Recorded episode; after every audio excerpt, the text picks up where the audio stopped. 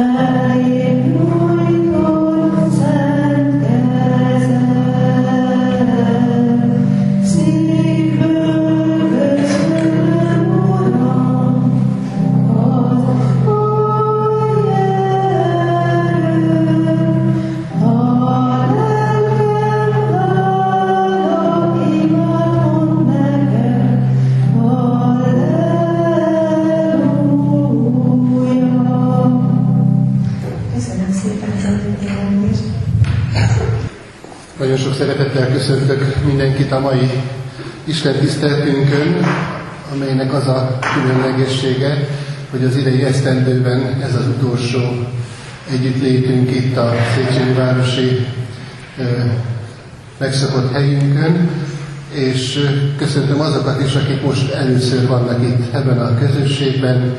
Kívánjuk számukra is azt, hogy Isten igének üzenete érje el őket, és az evangéliumnak az ereje és örömmel töltse a szívüket. Az apostol köszöntésével is szeretnék mindenkit köszönteni. Kegyelem néktek és békesség Istentől, ami atyánktól, és az ő egyszerűt fiától, az Úr Jézus Krisztustól. Amen. Kedves testvérek, mai Isten tiszteletünket a 228. dicséret éneklésével kezdjük meg. Ennek a szép éneknek mind a négy versét énekeljük el. Az első vers így kezdődik, Jehova csak néked éneklek.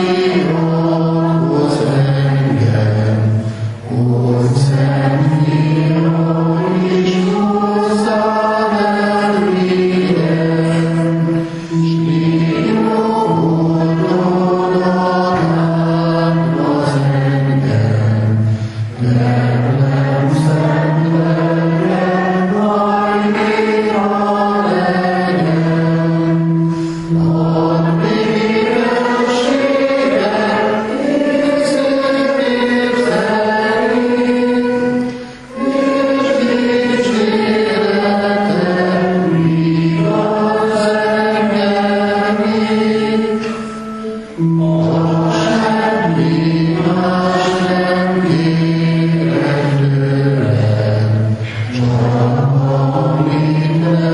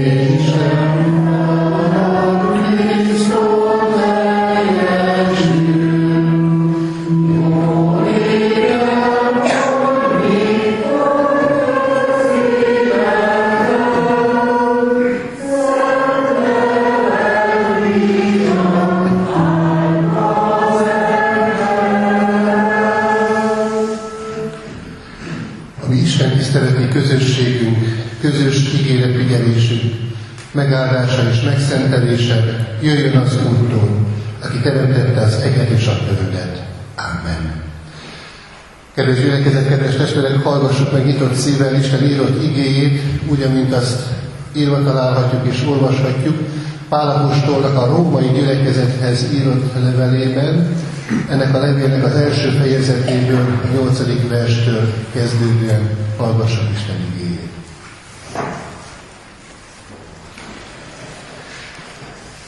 Először is hálát adok az én Istenem, Jézus Krisztus által mindnyájatokért, hogy hiteteknek az egész világon híre van.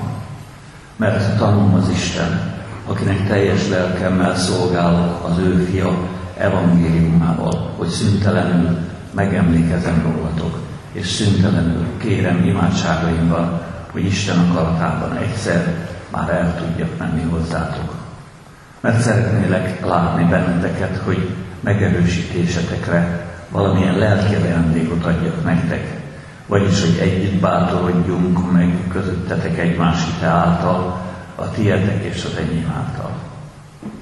Szeretném, testvéreim, ha tudnátok, sokszor feltettem magamban, hogy elmegyek hozzátok, de mindeddig megakadályoztattam abban, hogy közöttetek is legyen munkámnak valami gyümölcse, ahogy a többi nép között is volt.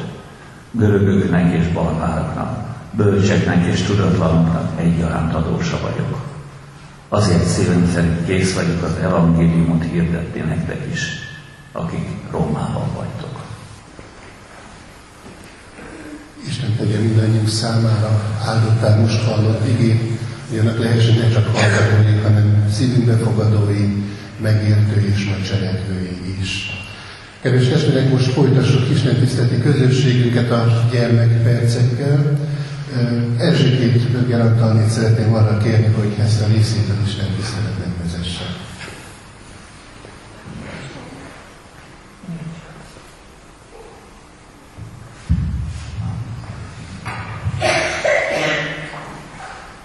Boldog az pillanat, hogy ma veletek együtt állhatom az én uramat, és nagy megtiszteltetés, hogy én lehetek, és nem biztátok gyermekéteket.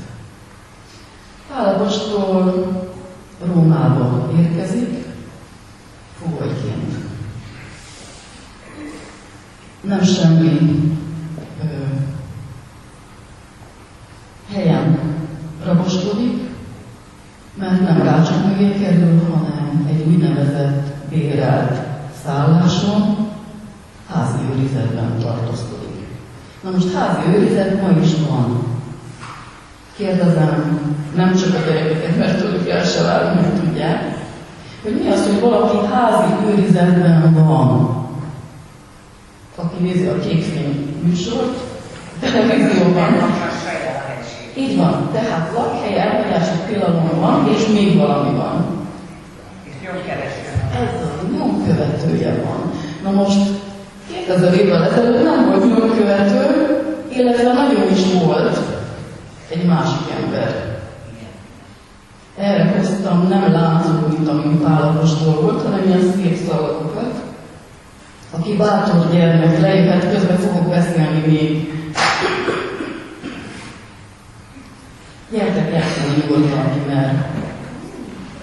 Tehát, ha össze vagyunk kötve valakivel, akkor óhatatlanul is értünk a másikból. Ezért van az a házaspároknál, hogy már a mézéséből kitalálja a gondolatát. Csak hogy Pál apostol római katonával volt összekötve az ellenségével, aki akár meg is tölthette volna, hiszen abban az időben, aki Jézusban hitt, az mindenki a halálfia volt.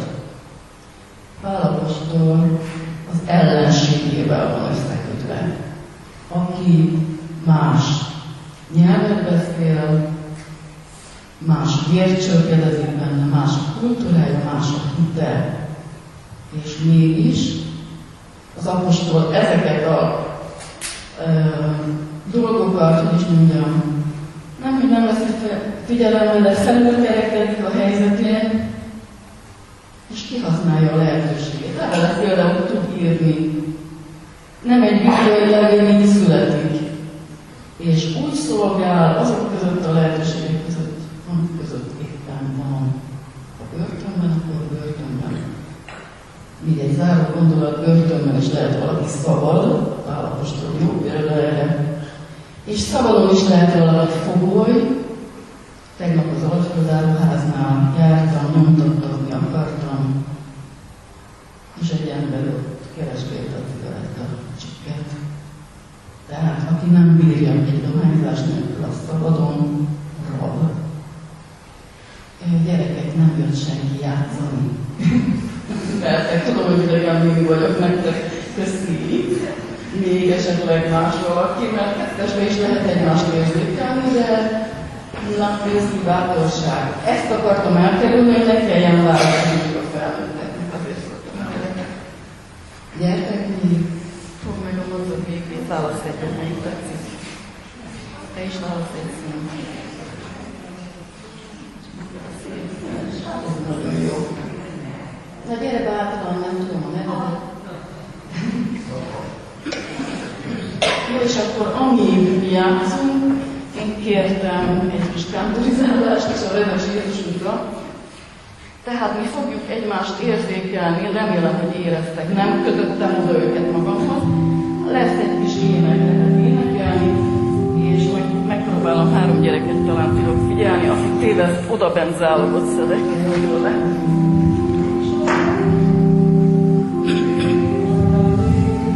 aki érez engem,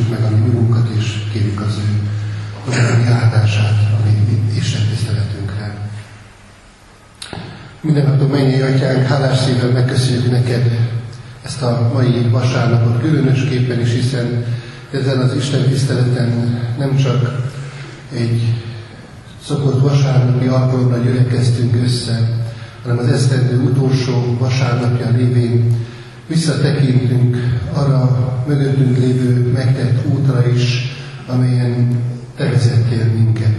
Köszönjük, Urunk, a mi megtartott életünket. Köszönjük, Urunk, azt, hogy most itt együtt lehetünk ebben a gyülekezetben, és így egy szívvel és lélekkel Dicsőíthetünk téged, magasztalhatunk a te kegyelmedért, irgalmas jóságodért. Uram, sok minden történt az elmúlt esztendőben, de mégis magában az a tény, hogy itt lehetünk, és neked köszönetet mondhatunk, arról szól és azt bizonyítja, hogy te megtartottál. Kérünk, Uram, hogy tarts meg minket lélekben is, hogy a te igény az valóságos egyébként lehessen számunkra. Te látod, Urunk, azt, hogy milyen éjséggel érkeztünk ide, erre az Isten tiszteletre. És Urunk, azt is látod, hogy ha semmiféle éjségérzet a Te igény iránt nincs a szívünkben. Urunk, akárhogyan is jöttünk, arra kérünk, hogy a Te szent lelked gerjessze föl a mi vágyunkat, vágyakozásunkat, a mi reménységünket a Te igény iránt, hogy az megszólítson minket személyesen, az olyan üzenetén lehessen a mi életünk számára, amely nem csak abban segít, hogy visszatekintve helyesen tudjuk értékelni megtett utat, hanem adjon számunkra távlatot is, hiszen az esztendő fordulójához közeledve erről is szól a te tanításod számunkra, nem csak visszafelé lehet tekinteni, hanem sokkal inkább előre kell néznünk, te tehát, sőt nem csak előre, hanem felfelé. Adunk, hogy ez megtörténhessen most mindenünk életében, te lelked által. Amen.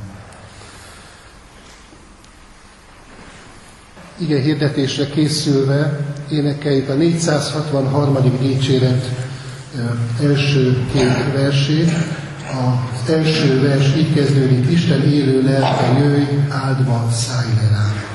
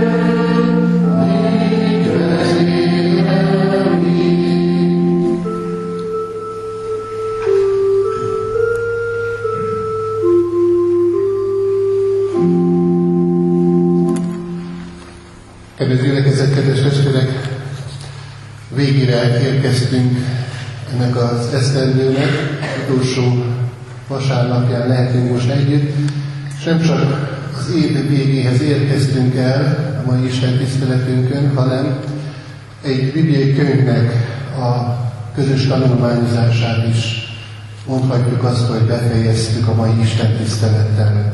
Hiszen az apostolok cselekedeteiről írott könyvet kezdtük el az év elején olvasni, és vasárnapról vasárnapra ennek a bibliai könyvnek a tanítását hallgathattuk, és érthettük meg. És a mai Isten tiszteleten az utolsó szakaszát szeretném felolvasni ennek a bibliai könyvnek.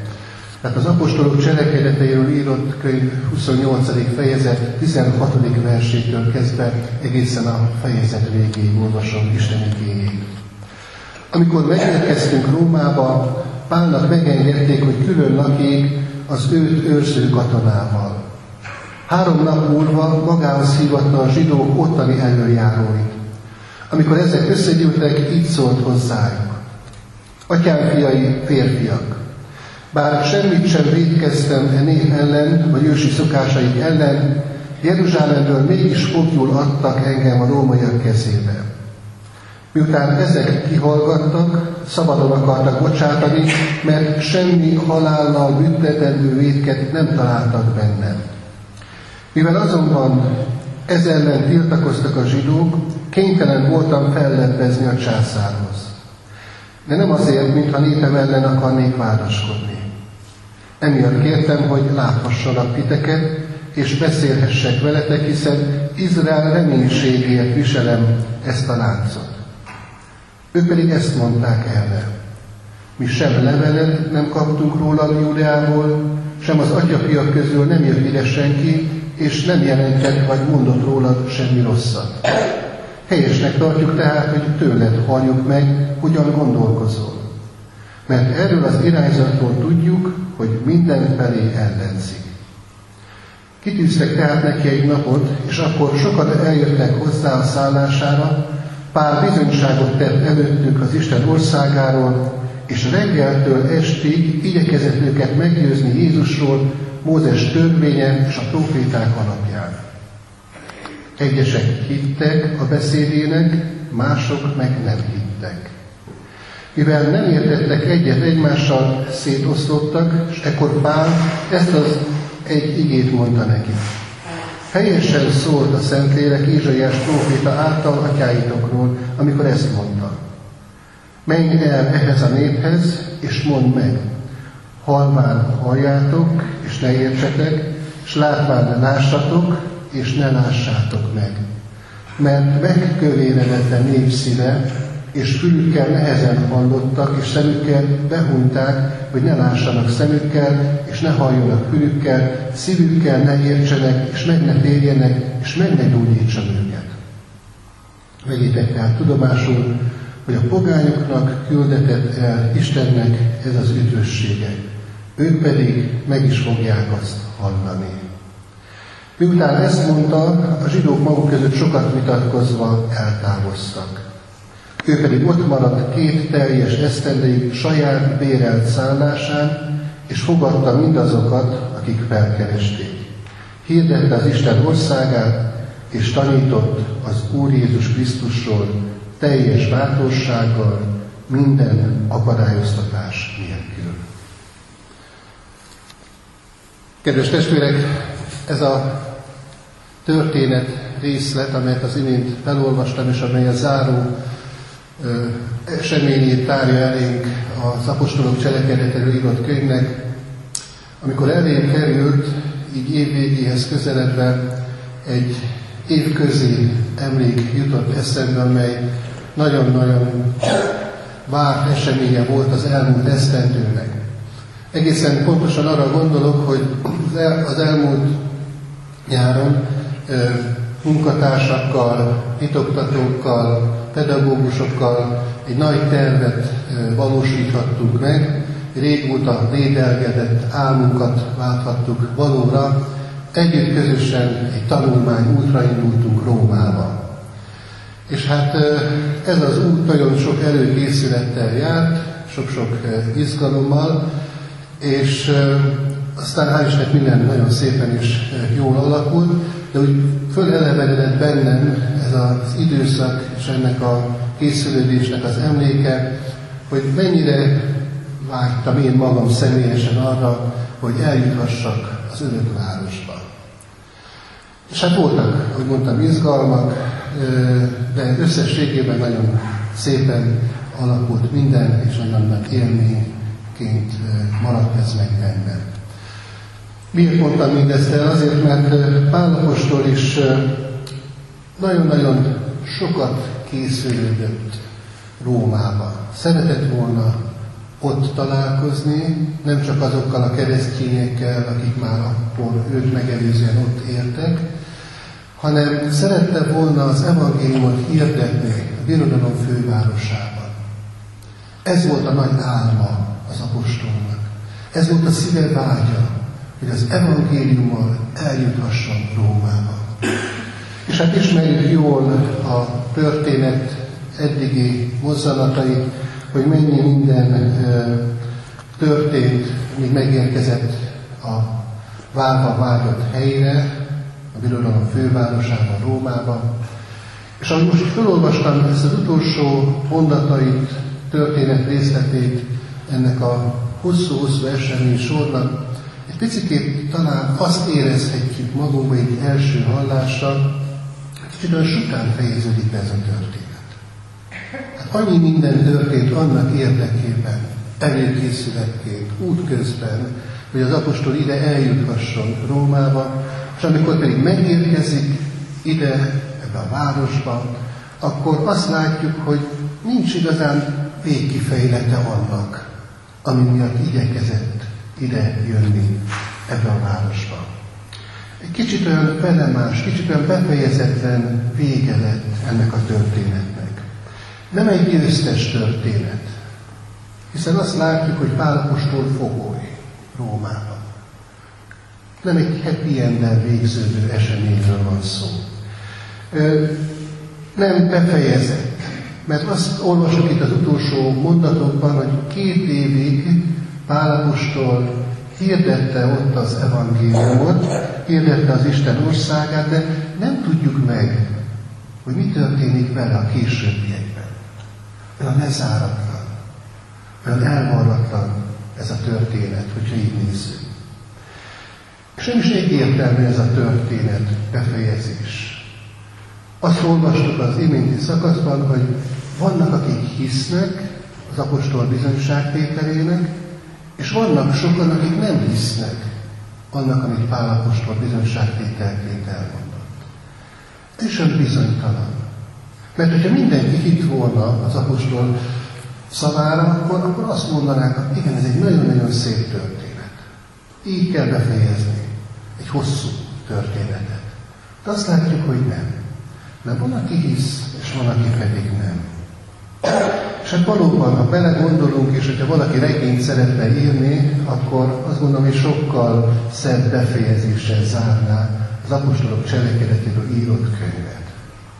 De pont erről van szó, kedves testvérek, hogy ez a bibliai könyv, ha ilyen érzés van bennünk, hogy ez nem zárult le, akkor jól érezzük.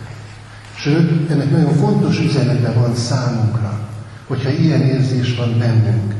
Mert Befejeződik ugyan a bibliai könyv, 28. fejezetének az utolsó verséhez érkezve a 31. fejezettel vége van a történetnek, de jól tudjuk, hogy nincs vége annak a történetnek, amely Pálapostól életében folytatódik. Ennek a történetnek tehát nincs vége. És ez azért is fontos számunkra, mert amit az apostolok cselekedeteiről írott könyvben olvashatunk, az nem egy ilyen korabeli beszámoló arról a hőskorról, amikor az apostolok éltek, és az evangéliumot nagyon eredményesen, gyümölcsözen hirdették, hanem sokkal inkább egy kis kóstoló arra néz, hogy hogyan is kezd el kibontakozni az Isten országa. És nincs vége ennek a bibliai könyvnek, pontosan ezért, mert ma is tart az, ami ott leírattatott, aminek a szemtanúi, fültanúi lehetünk ebben az esztendőben. Az Isten országa, az evangélium hirdettetik azóta is, és az ige növekedése ugyanúgy szemlélhető, megtapasztalható, mint ahogyan ott az apostoli korban volt.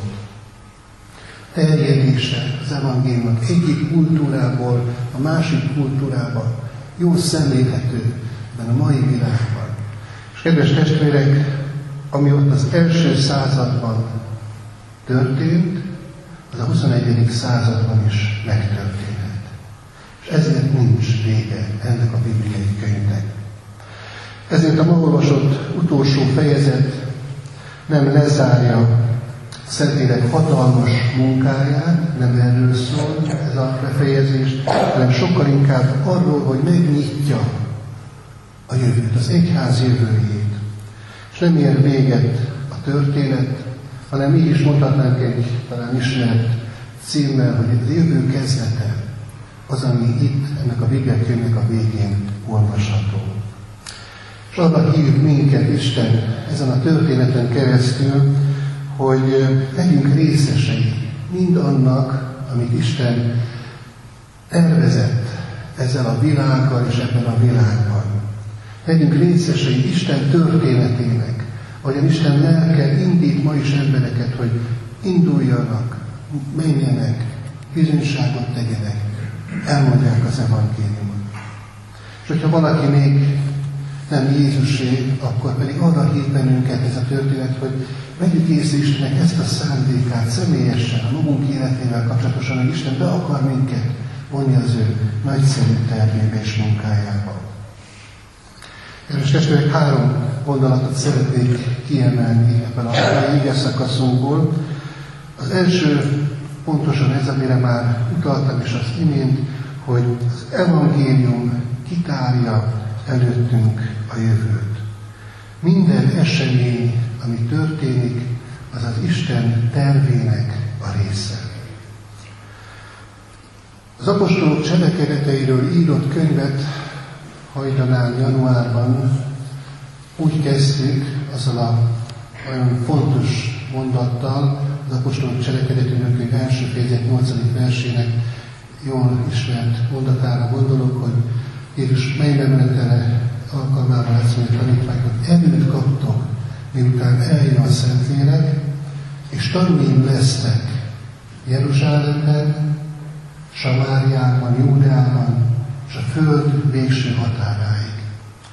A Biblia tudósok azt mondják, hogy Lukács, aki az apostolok cselekedetéről írott könyvet leírta, ezt a gondolatot részletezi tulajdonképpen ebben a bibliai könyvben. Tehát ennek lehetünk a szemlélői. Amikor a tanítványok a pünkös napjával kezdődően a Szentlélek erejével bizonyságot tesznek a zsidóknak Jeruzsálemben, aztán az üldöztetés következtében el kell hagyniuk Jeruzsálemet, sőt Júdeát is, Samáriába kényszerülnek a keresztények, és akkor ott hirdetik tovább az evangéliumot. És aztán látjuk tovább, hogy terjed az evangélium Kis-Ázsiában, Pálapostolnak a missziói útjai pontosan erről szólnak. Hogy a második, a harmadik missziói során az apostol már elérkezik olyan helyekre, olyan ö, városokba is, ahol egyértelműen pogányok laktak. Hirdette az evangéliumot egészen a föld végső határaig, és az, hogy megérkezik Rómába az apostol, ez pontosan ennek a gondolatmenetnek egy fontos pontja, fontos állomás, hogy Pál Rómában is hirdeteti az evangéliumot. Kedves testvérek, Pál apostol tudja jól, hogy az, amiben ő benne van, az az Istennek a terve. És az, hogy ő most itt van Rómában, az, ha bár nagyon-nagyon mozgalmas, nagyon-nagyon izgalmas, nagyon sokszínű utat jelent az ő életében, sőt veszélyekkel teli időszakokat is, mégis itt van Rómában. Mert hogy Isten őt itt megtartotta, és idáig elvezette. Én elgondolkodtam azon, hogy a mi Kecskeméti Református Gyülekezetben azt a indítatást kapnánk Istentől, hogy, hogy menjünk Rómába, és ott hirdessük az evangéliumot, akkor ezt hogyan is tennénk meg? És hát én azt gondolom, hogy talán az első lépések egyike lenne, hogy a gyülekezetnek a, a presbitériuma először is hoz meg határozatot, egy döntést. Hogy igen, akkor ennek az Isten indítatásnak engedünk, és presbiteri határozatban kimondjuk, hogy akkor Rómába fogunk menni, hirdetni az evangéliumot. Ha igen, de akkor jön a következő kérdés, mai fejjel gondolkodva, de kik menjenek? Vagy ki menjen? Mennyire menjenek? Mert ugye nyilván komoly anyagi vonzata is van. És én el képzelni, senki ne vegye ezt ironizálásnak most, hogy akkor létrehoznánk egy bizottságot a presbitériumban. Hogy akkor a bizottság készítse elő ezt a fontos kérdést, tegyen javaslatokat arra nézve, hogy akkor milyen forrásból valósulhat majd meg ez az út, kik vegyenek részt a delegációban, kik legyenek a tagjai. Talán még egy kis vita is támadnak a, a bizottságon belül, hogy akkor most lelkészek menjenek el, vagy inkább presbiterek, vagy csak egyszerű mezei gyülekezeti tagok. És én azt gondolom, hogy talán egy ilyen konszenzusos döntés is születhetne ilyen helyzetben, hogy valakit, egy lelkészt kijelölnek, lelkészi karból, néhány presbiterrel és néhány gyülekezeti taggal lelkész vezetésével szépen elindulnának erre az útra. Mindent szépen előkészítenek, bizonyára még imádkoznának is a gyülekezetben, ezért is delegációért, hogy valóban az evangéliumot erőben és hatalommal tudják majd hirdetni ott Rómában. Most a kedves testvérek, azért mondtam el ezt a mai történetet ilyen módon, hogy értsük meg azt, hogy Pálapostolnak a Rómába jutása az nem így történt. Nem egy missziói programnak a megvalósítása történt Pálapostol életében, hanem egészen másképp történt az, hogy Rómába érkezett. Hiszen gondoljunk csak bele, ugye most előttünk van már az egész bibliai könyv, az év vége révén. Gondolta volna valaki azt, hogy abból a Saulból lesz Istennek az az apostola küldötte, aki majd Rómába megy, aki ott volt az első vértanúnak, István vértanúnak a kivégzésénél. És egyetértett a kivégzőkkel. Aztán később tudjuk, hogy mint keresztény üldöző indul el Damaszkuszban, ahol az életének egy nagy fordulata történt. Ki gondolta volna, hogy ez a Pál apostol, az, aki ott Saulként még egyetértett István megkövezőivel, Rómába viszi az evangéliumot. És azt láthatjuk továbbiakban is, hogy ott van Cézáreában Pálapostól két évig fogságban. És ki gondolta volna, hogy az a korrupt helytartó is eszköze Istennek, hogy aztán Pálapostól végül is mégiscsak Rómába jusson. Habár nagyon Jeruzsálembe akarták vinni sokan. De mégis a császárhoz kellett fellebbeznie abban a helyzetben, amibe került korrupt helytartó miatt, és végül így kerül majd Rómába. Igaz fogolyként, és az is igaz, hogy hajótöröttként, hosszú-hosszú hónapok hajózása, többetes tengeren való hájkolódás után. Tehát így érkezik meg Pálapostól nagy örömmel a szívébe, hogy hirdethetik az evangéliumot.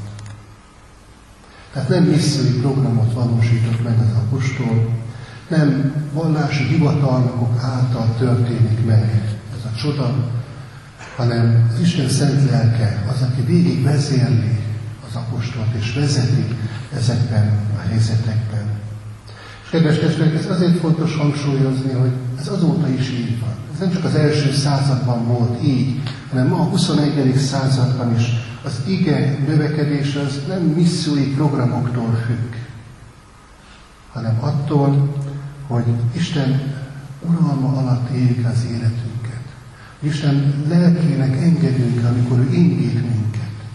Amikor bátorítani akar nehéz helyzetekben, hogy ne adjuk fel a reményt, ne essünk kétségbe, hanem legyünk biztosak abban, hogy Istennek van terve a mi életünkre nézve, hogy pedig olyan hogy hirdethessük abban a helyzetben az evangéliumot, amiben vagyunk.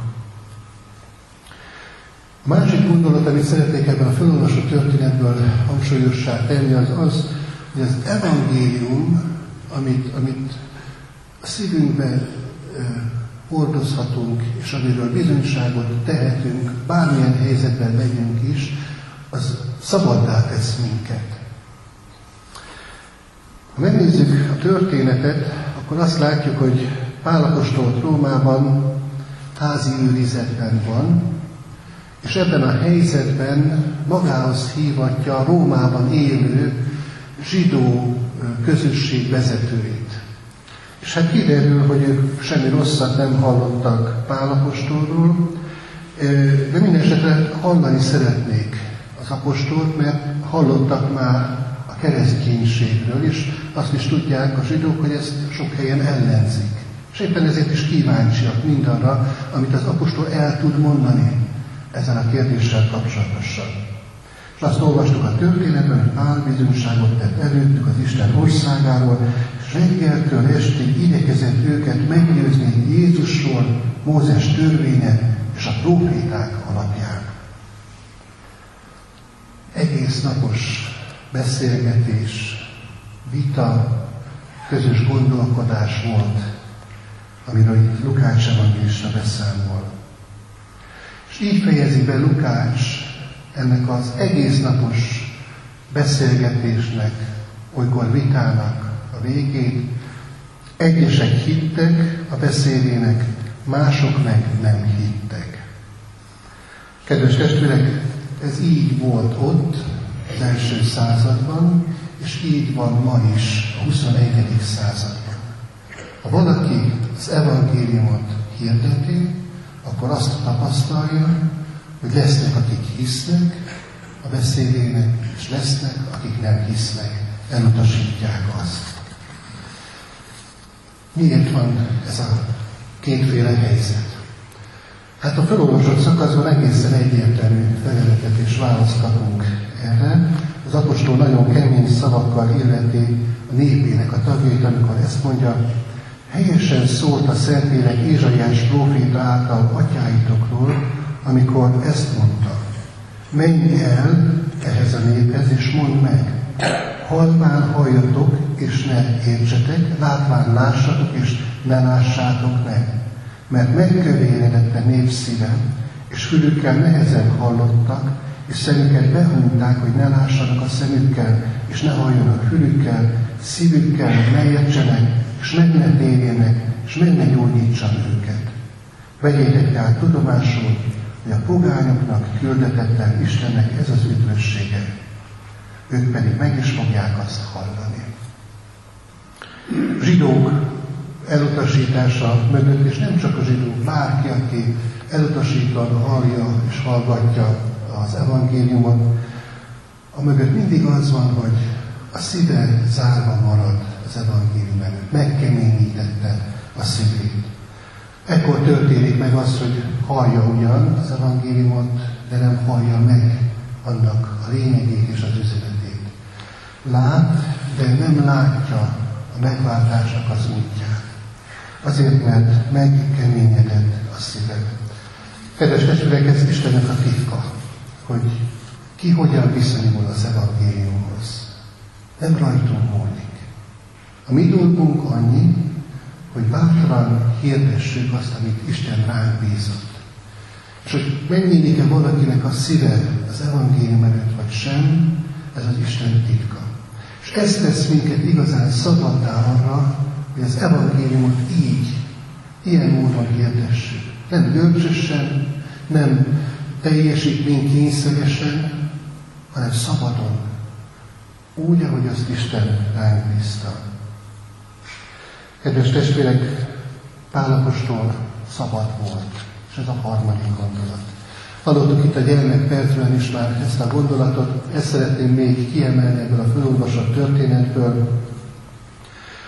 Nem azt hangsúlyozza Lukács ezekben az utolsó versekben a könyve végén, hogy még két évig ott volt fogoly, az apostol katonai felügyelettel, házi őrizetben, éjjel-nappal, és emiatt milyen nehéz és körülményes volt az apostol dolga, hanem sokkal inkább arról számol be az evangélista, hogy Pálapostól ebben a helyzetben is, hogy ő fogoly, tud szabadon szolgálni az Istennek.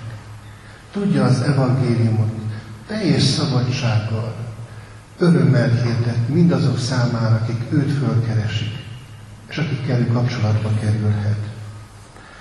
Kedves testvérek, ez nagy biztatás számunkra, mert én azt gondolom, hogy a mi életünkben is nagyon sokszor érezzük azt, hogy mennyi gátló tényező van. Milyen sok akadályoztatása van a mi életünknek. Mennyi nyomorúsága.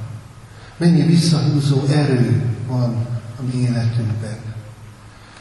És erre szeretne bennünket bátorítani Isten igéje ebben a lezáró történet részletben, hogy bár milyen helyzetben légy is, ne engedd, hogy az megkötözzen téged, fogóját legyen, hanem lásd meg abban a helyzetben is nagyszerű lehetőségét annak, hogy amit Isten rád bízott, azt megélt, azt hirdest, azt add tovább másoknak. Ha betegség időszaka van, akkor a beteg ágyon. És éppen ezt teszi sokszor igazán a mi bizonyságtételünket súlyossá. Mert, mert lehet érezni azt, hogy ez nem pusztán beszéd, ez nem valamiféle elméletnek a hirdetése, hanem megélt valóság a mi életünkben. És valóban így van, Pálapostól életében ezt látjuk, hogy ez a két éves fogság, amit, amit ott töltött Rómában is, ugye korábban is már évekig raboskodott Cézárában, ez nem volt haszontalan idő. Erzsike is említette a gyermek percekben, hogy több levele is Pálapostolnak nagy valószínűséggel itt Rómában íródhatott. És az Efézusi levelet, vagy a Filippi levelet, amelyek feltételezhetően itt íródtak, nem olvashatnánk, hogyha Pálapostól nem élt volna fogolyként azzal a szabadsággal, amit Istentől kapott. Olyan jó lenne, hogyha ezt meglátnánk, megértenénk. Megértenénk azt, hogy az evangélium korlátok között is határokat tud átlépni, és határokat tud lebontani.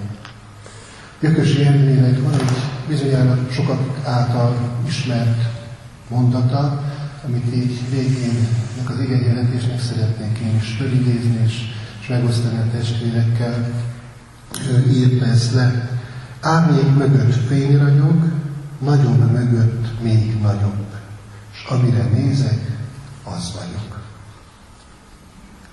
Ha tudunk nehéz helyzetben is arra nézni, aki a legnagyobb, lehet, hogy vannak árnyékok az életünkben, de mégis van reménységünk, kinyílik előttünk a jövő, és ezzel zárul az apostolok cselekedetéből írott könyv, hogy van folytatás. Tehát Isten, hogy így legyen ez mindannyiunk életében. Amen. Kedves testvérek, folytassuk tovább a megkezdett énekünket, a 463. dicséretet, az összes versét énekeljük Belkármén a hátralévő két verset. Isten élő lelke jöjj, hadd lehessek szent, így kezdődik az ének.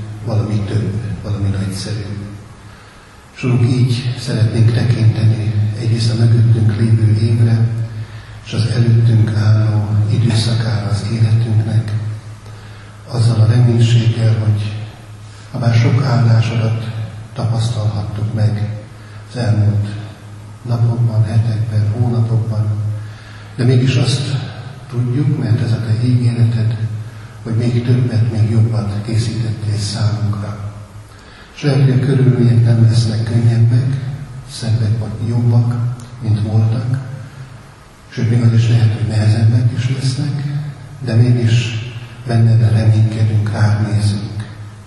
És úgy hiszük azt, hogy ha rád nézünk, akkor van reménységünk, akkor van távlatunk, akkor lesz erőnk, lesz bátorságunk mindannak betöltésére, végezvitelére, amire Te elhívtál minket, az evangélium megélésére, annak átadására, mások számára elmondására.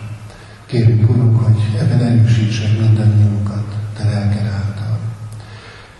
Könyörünk, Urunk, nem csak magunkért, hanem azokért is, akik most nehéz, fájdalmas időszakot élnek meg az életükben, mert gyászterhét kell, hogy hordozzák, az a fájdalmas napjait érik meg.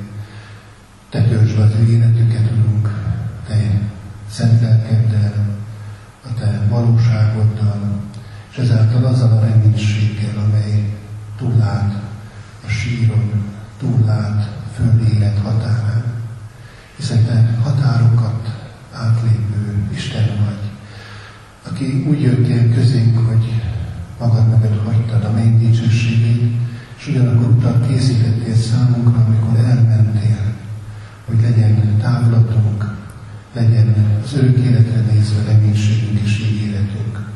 Ugyanígy kérünk, Urunk, a betegeinkért is, hogy ők is lássák ne csak a maguk nehéz, fájdalmas helyzetét vagy állapotát, hanem azt, hogy Te vagy az áldott orvos, aki meg tudod gyógyítani a testet és a lelket egyaránt.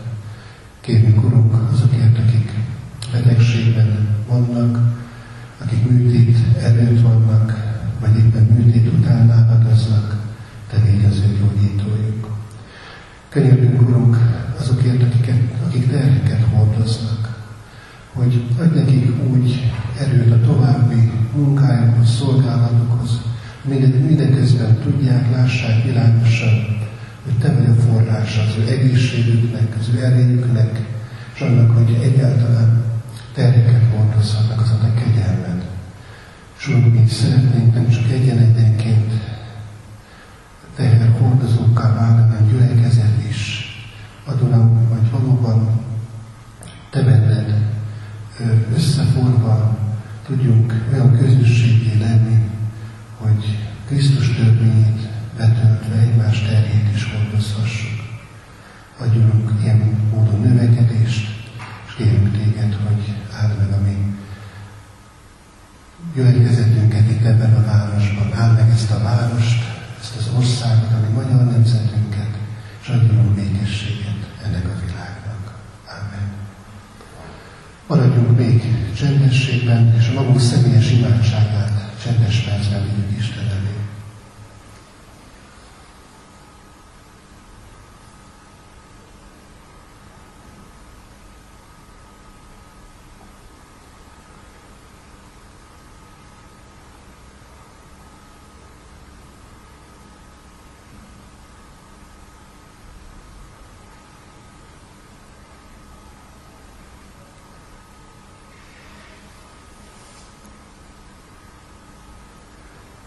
Hála és dicsőség legyen a mindenség Urának, aki az ő fiának, Jézus Krisztusnak az érdeméért meghallgatja a mi könyörgéseinket.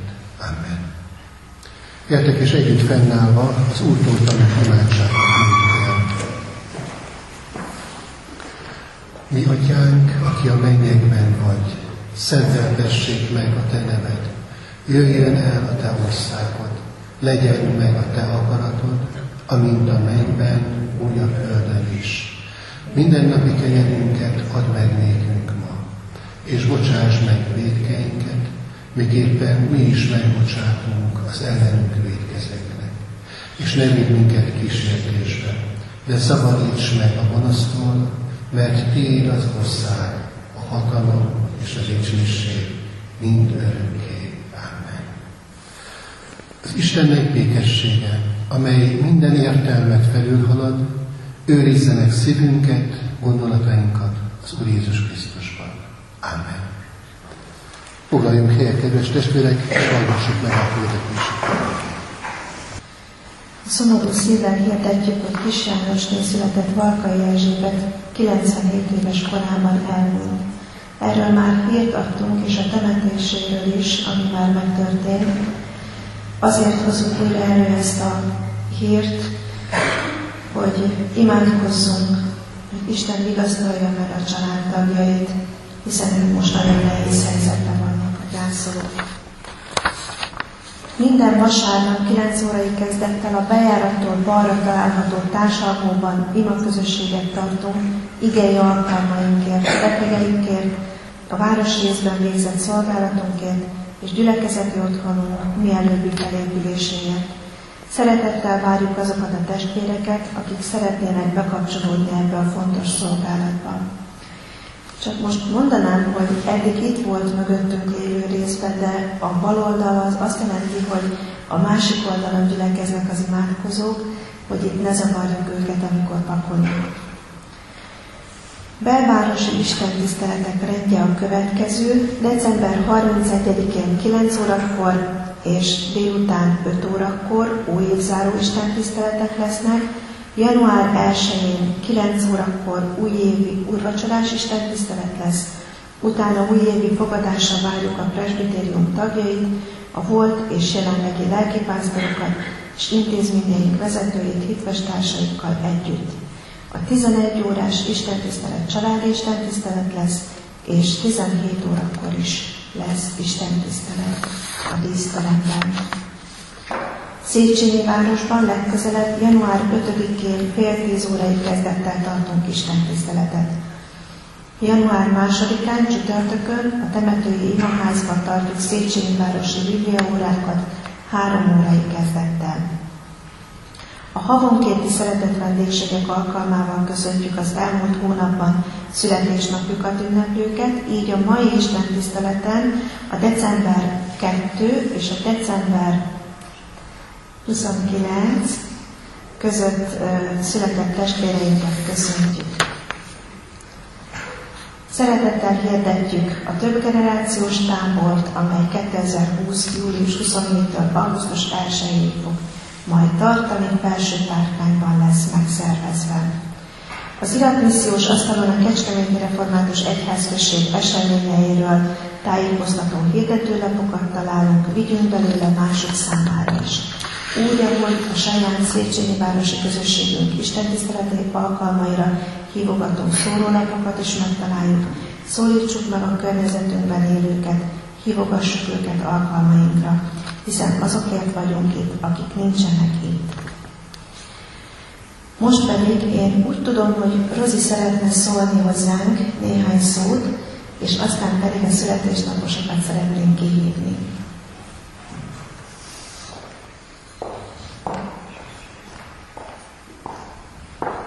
Szeretettel köszöntök mindenkit.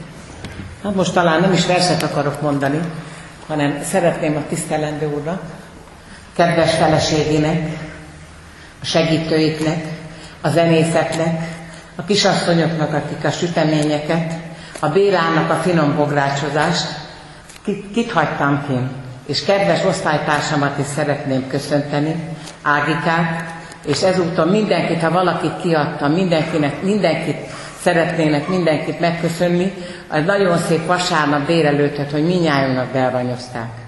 És köszönöm szépen, és az idő hiányában egy nagyon picit kis kedves íróbarátom újévi kívánság. Elköszönt a régi, jött újabb helyére, egy újat kapunk a régiért cserébe. Tölts meg minden napot örömmel, vígsággal, ne küzd egyszer sem nehéz adóssággal, Egészséged mindig türelmetlenül álljon, szerencse Istene néked szolgáljon, jusson minden napra, boldogság, szeretet, béke, a nap ragyogja be az egész évedet. Köszönöm szépen, és elúton kívánok mindenkinek áldott és boldog szép ünnepeket és boldog új esztendőt. Köszönöm szépen. Most pedig szeretném hívni a születésnaposokat, akik december másodikától mindez idáig ünnepelték, vagy éppenséggel ma ünneplik a születésnapjukat. Igen, a gyerekeknek is szólni kell, mert tudom, hogy valaki épp a mai napon ünnepli a születést. Tavaly többen voltunk? Igen, sokat. Még várjuk ki a végét, hányan fognak még kiállni. Fognak, fognak még itt, még a gyerekek között is van, tudom, születésnapos. Már szóltak nekik, úgyhogy megvárjuk őket. Igen, jön a jön az apraja, igen, az utánpótlás.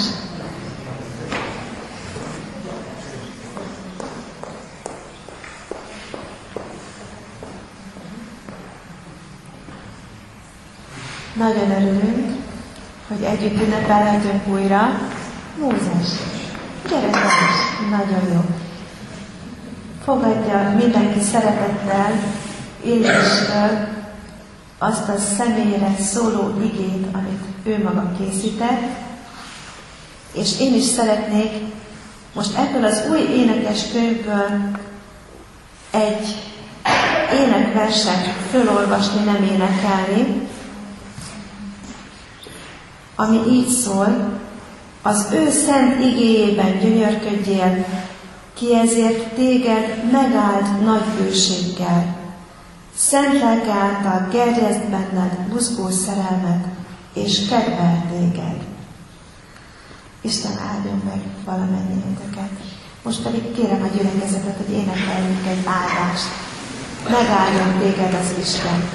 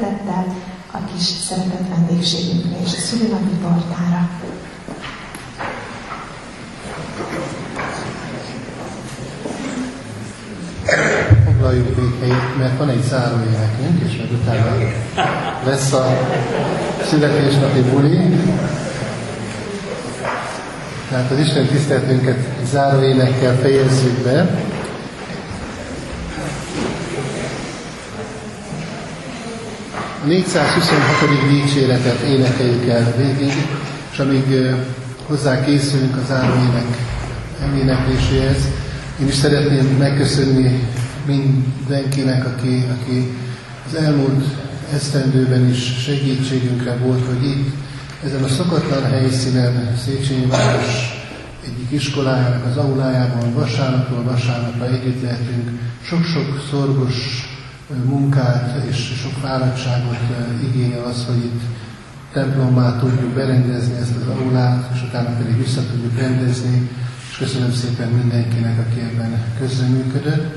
És hát a itt lévő testvéreknek is köszönöm azt, hogy együtt imádkozhatunk Széchenyi városért, Kecskemétért, és egyáltalán az evangélium ügyéért és annak terjedéséért.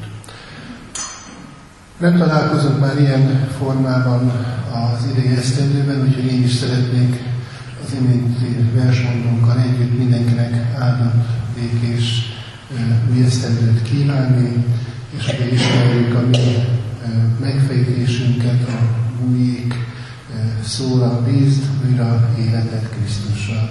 Ezt kívánom, és kérem mindenki számára. Tehát a 426. dicséretet énekeljük összes versével. Már keresztem, már a vettem, így kezdődik az élet.